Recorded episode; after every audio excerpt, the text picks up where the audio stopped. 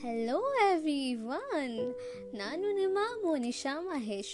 ನನ್ನ ಧ್ವನಿನ ನಿಮ್ಮವರೆಗೂ ತಲುಪಿಸ್ತಿರೋ ಆ್ಯಂಕರ್ ಆ್ಯಪ್ಗೆ ಥ್ಯಾಂಕ್ ಯು ಸೋ ಮಚ್ ನೀವು ಕೂಡ ನಿಮ್ಮ ಧ್ವನಿನ ಎಲ್ರಿಗೂ ತಲುಪಿಸ್ಬೇಕು ಎಲ್ಲರೂ ನಿಮ್ಮ ಧ್ವನಿನ ಕೇಳಬೇಕು ಅಂತ ಆಸೆ ಇಟ್ಕೊಂಡಿದ್ರೆ ಯಾಕೆ ತಡ?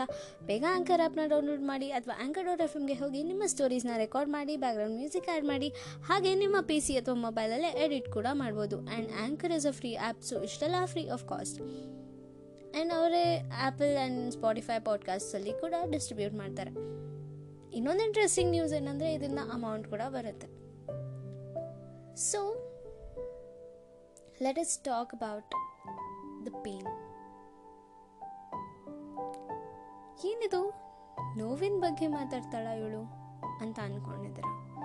ಎಸ್ ಒಂದು ಪೇನನ್ನು ಎಷ್ಟಾಗುತ್ತೋ ಅಷ್ಟು ಅಪ್ಕೊಳ್ಳೋದಕ್ಕೆ ಟ್ರೈ ಮಾಡಿ.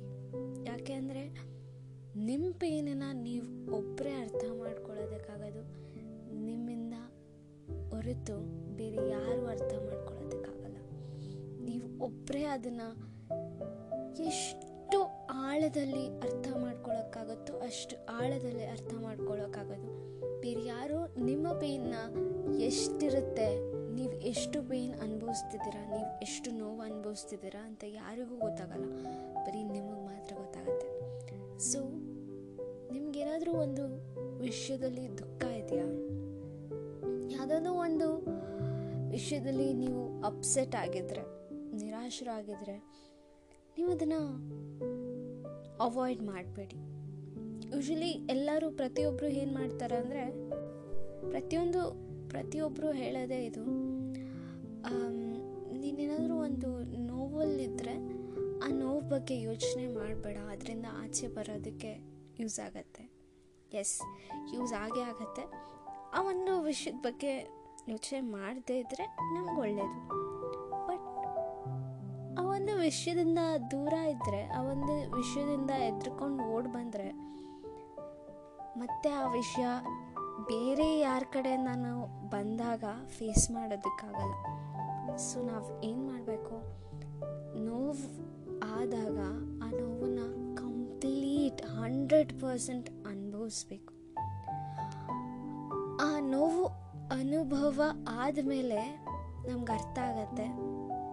ಇನ್ನೊಂದು ಇದೇ ಮಟ್ಟಕ್ಕೆ ಯಾವುದಾದ್ರೂ ಇದೇ ರೀತಿ ಯಾವುದಾದ್ರೂ ಬೇರೆ ನೋವು ಬಂದಾಗ ನಮಗೆ ಆ ನೋವನ್ನು ಎದುರಿಸೋ ಶಕ್ತಿ ಇರುತ್ತೆ. ಆ ಒಂದು ನೋವನ್ನು ಮುಂಚೆನೇ ನಾವು ಎದುರಿಸಿದ್ದೀವಿ ಅನ್ನೋ ಒಂದು ಕಾನ್ಫಿಡೆನ್ಸ್ ಆತ್ಮಸ್ಥೈರ್ಯ ಇರುತ್ತೆ. ಪ್ರತಿಯೊಬ್ಬರು ಮಾಡೋ ಒಂದು ಒಳ್ಳೆಯದೋ ಕೆಟ್ಟದೋ ಅವರಿಗೆ ಕರ್ಮವಾಗಿ ವಾಪಸ್ ಸಿಗತ್ತೆ. ಸೊ ಆ ಪೇನನ್ನು ನಾವು ಅನುಭವಿಸಿದಾಗ ಆ ಒಂದು ಅನುಭವ ಸಿಗುತ್ತಲ್ಲ ಆ ಅನುಭವನ ಇಟ್ಕೊಂಡು ಅದರಿಂದ ಒಂದು ಪಾಠ ಕಲ್ತಿರ್ತೀವಲ್ವ? ಆ ಪಾಠದಿಂದ ನಾವು ಬೇರೆ ಯಾವುದೋ ಒಂದು ಇನ್ನೊಂದು ದುಃಖನ, ಇನ್ನೊಂದು ನೋವನ್ನು ಎದುರಿಸ್ಬೋದು. ನಾನು ಹುಚ್ಚಿತರ ಥರ ಮಾತಾಡ್ತಿದ್ದೀನಿ ಅಂತ ನಿಮಗೆ ಅನ್ನಿಸ್ಬೋದು. ಬಟ್ ಒಂದು ಸಲ ಇದನ್ನು ಟ್ರೈ ಮಾಡಿ ನೋಡಿ. ಒಂದು ಸತ ಒಂದೇ ಒಂದು ಸಲ ಪ್ರಯತ್ನವನ್ನು ಪಡಿ. ಸೊ ನಿಮಗೆ ಆವಾಗ ಗೊತ್ತಾಗುತ್ತೆ ಎಸ್ ದ್ಯಾಟ್ ವಾಸ್ ಕರೆಕ್ಟ್ ಅಂತ. ಒಂದು ನೋವಾದಾಗ ಅದರಿಂದ ದೂರ ಬರೋದಲ್ಲ.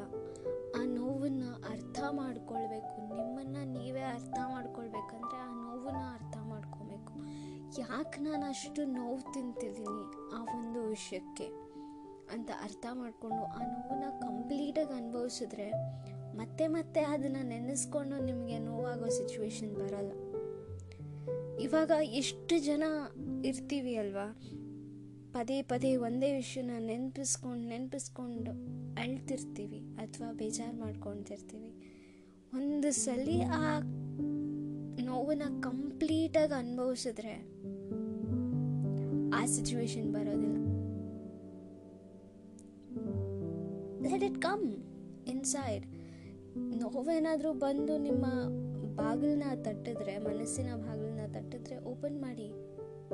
ಒಳಗಡೆ ಕರ್ಕೊಳ್ಳಿ, ನೋವನ್ನ ಕರ್ಕೊಳ್ಳಿ, ಅದ್ರನ್ನ ಕುತ್ಕೊಂಡು ಅದ್ರ ಜೊತೆ ಮಾತಾಡಿ. ಆಮೇಲೆ ನಿಮಗೆ ಅನಿಸುತ್ತೆ ಎಸ್ ಇನ್ನೊಂದ್ಸತಿ ಈ ನೋವು ನನ್ನನ್ನು ಕಾಡೋದಿಲ್ಲ ಅಂತ. ಟ್ರೈ ಮಾಡಿ. ಟ್ರೈ ಮಾಡಿ ನೋಡಿ. Thank you so much. This is your fan Monisha Mahesh, and thank you. Keep loving and supporting me.